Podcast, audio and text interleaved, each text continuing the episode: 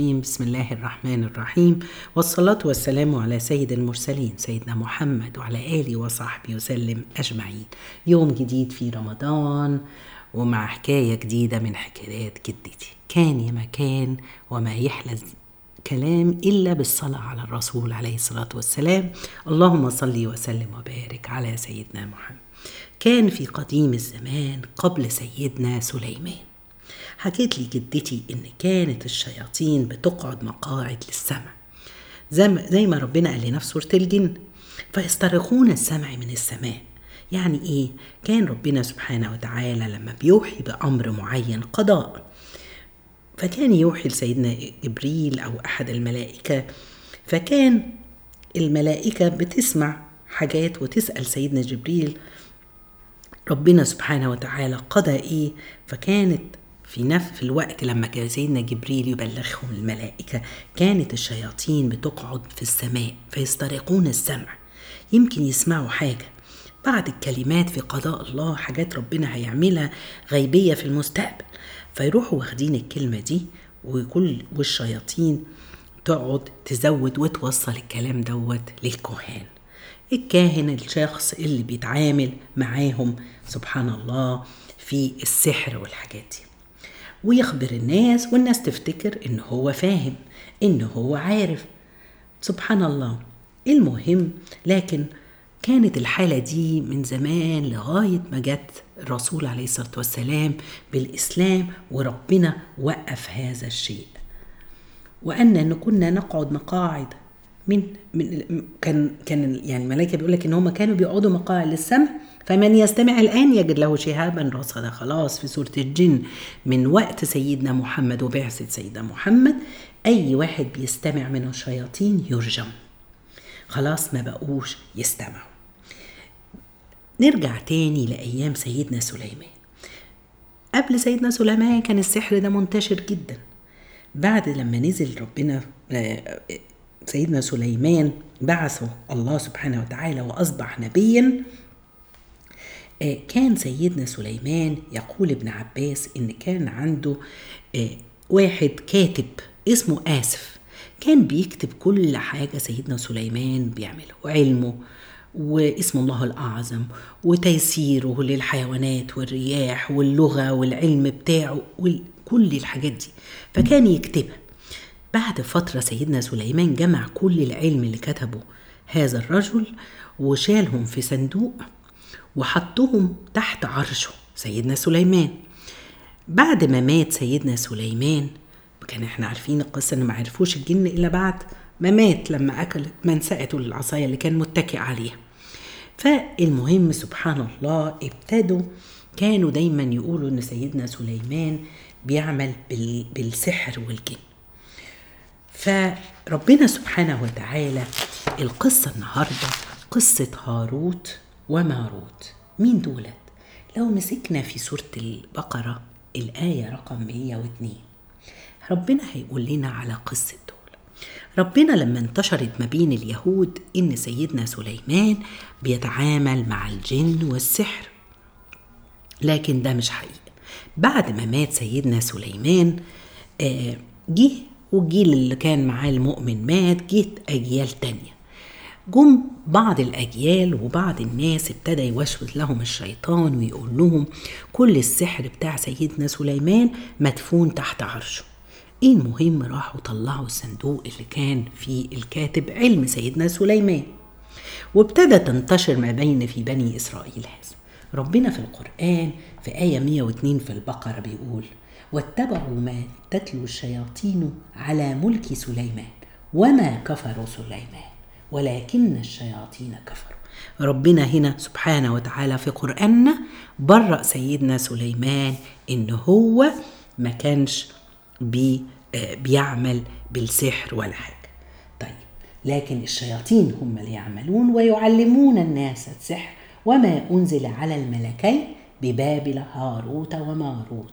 وما يعلمان من أحد حتى يقول إنما نحن فتنة فلا تكفر فيتعلمون منهما ما يفرقون به بين المرء وزوجه وما هم بضارين به من أحد إلا بإذن الله. سبحان الله مين؟ هاروت وماروت.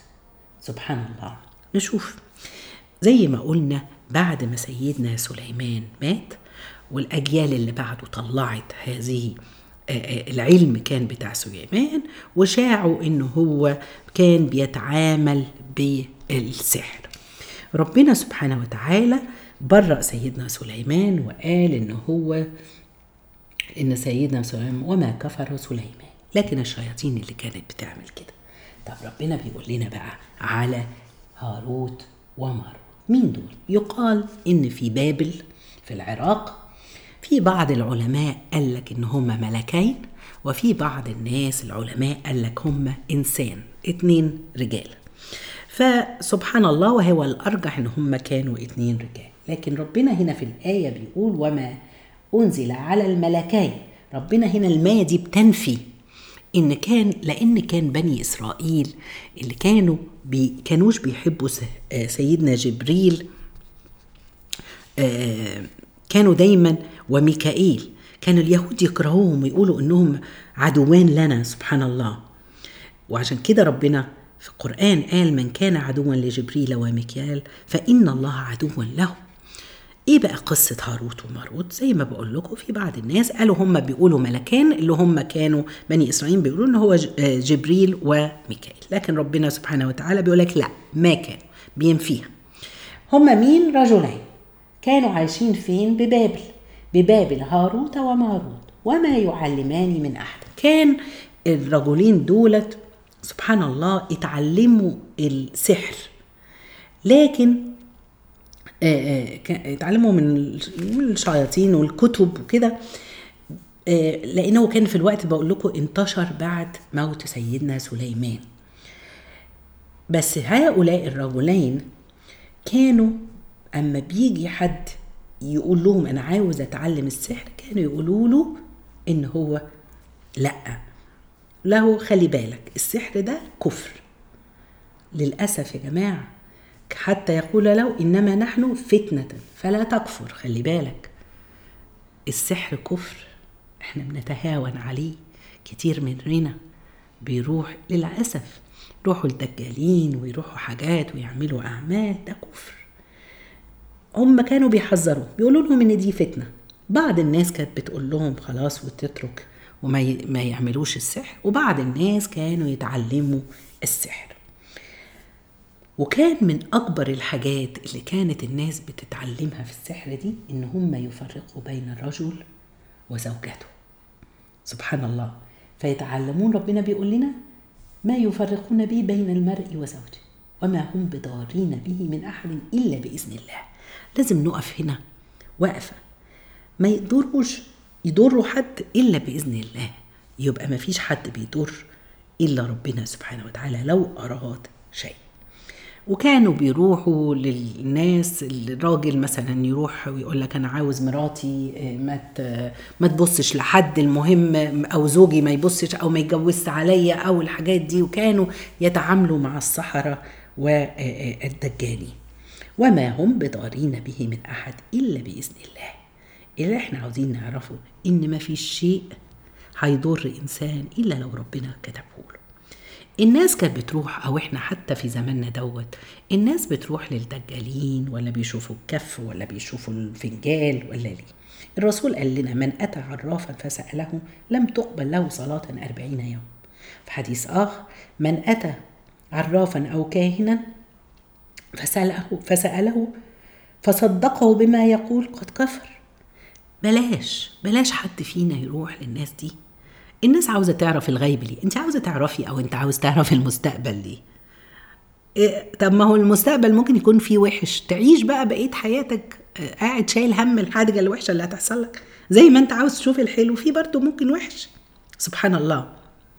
مش عاوزين الشيخ الشعراوي كان بيقول لا تخف من شيء قبل أن يحدث. هنقعد شايلين الهم ليه؟ لأن البلاء لما بينزل على العبد بينزل معاه لطف ربنا. اتصورت البلاء قبل أن يقع؟ استقبلت البلاء بدون لطف؟ سبحان الله. لو فعلا الواحد يفهم دي. يبقى دي قصة هاروت وماروت. هم رجلين كانوا يعيشوا في بابل وكانوا يعلمون السحر ولكن كانوا بيقولوا للناس إن ده كفر. ما تقربوهوش.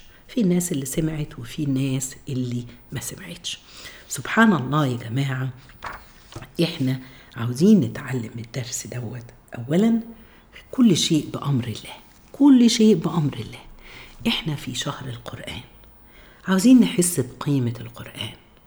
قيمة عظمة إن إحنا نفهم القرآن. لو كل واحد فيكم النهارده ابتدى يقرأ في سورة البقرة آية 102 لغاية ولغايه 100 ثلاثة سبحان الله.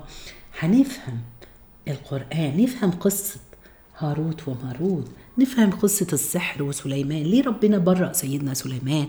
لأن كانوا اليهود حتى اليهود في وقت حياة الرسول عليه الصلاة والسلام كانوا بيقولوا إن شوفوا محمد بيدعي على رجل ساحر. فكانوا هم دايما في اعتقادهم إن سيدنا سليمان من السحر.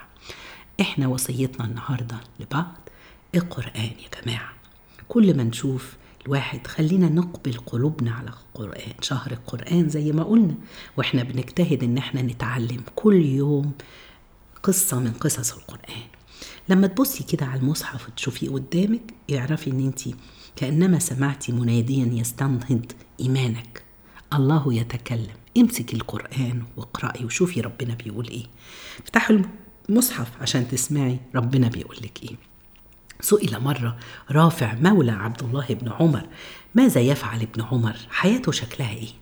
فقال الوضوء لكل صلاة والقرآن فيما بينهم. ده تعلق بالقرآن. عاوزين نبقى كده. عشان كده سيدنا عثمان بن عفان كان يقول لو طهرت قلوبكم ما شبعتم من كلام ربكم. لو القلب ده فعلا بيحب ربنا بنحبك يا رب. ويحب كلام ربنا مش هنشبع منه. إيه اللي بيشغلنا الأيام دي. ده إحنا في رمضان في أول رمضان هيشغلنا. الحمد لله نحافظ على صلاتنا وإن شاء الله يكون كلنا بنحافظ على صلاتنا. يشغلنا إن إحنا نترك بقى نسيب الموبايلات والكمبيوتر وال social media ونركز شوية على القرآن. أبو سعيد الخرازي كان بيقول من أحب الله لم يشبع من كلامه كم من رسائل تأتيه لينا بأخبار وحشة ومسجات وقصص ومشاكل. تعالوا نتدبر القرآن. سبحان الله أنتوا عارفين إن الملائكة حرمت من هذا القرآن؟ الملائكة ما بتقراش القرآن. لهم التسبيح والتهليل. إحنا ربنا كرمنا بالقرآن. كل واحد يسأل نفسه حالي إيه مع القرآن؟ يلا ابتديت متحمسين وإحنا ماشيين بترتيب سور القرآن عشان وإحنا بنقرأ في أجزائنا. إن شاء الله نفهم القرآن وربنا عاوز يقول لنا إيه؟ جزاكم الله خير. سبحانك اللهم بحمدك أشهد أن لا إله إلا أنت أستغفرك وأتوب إليك.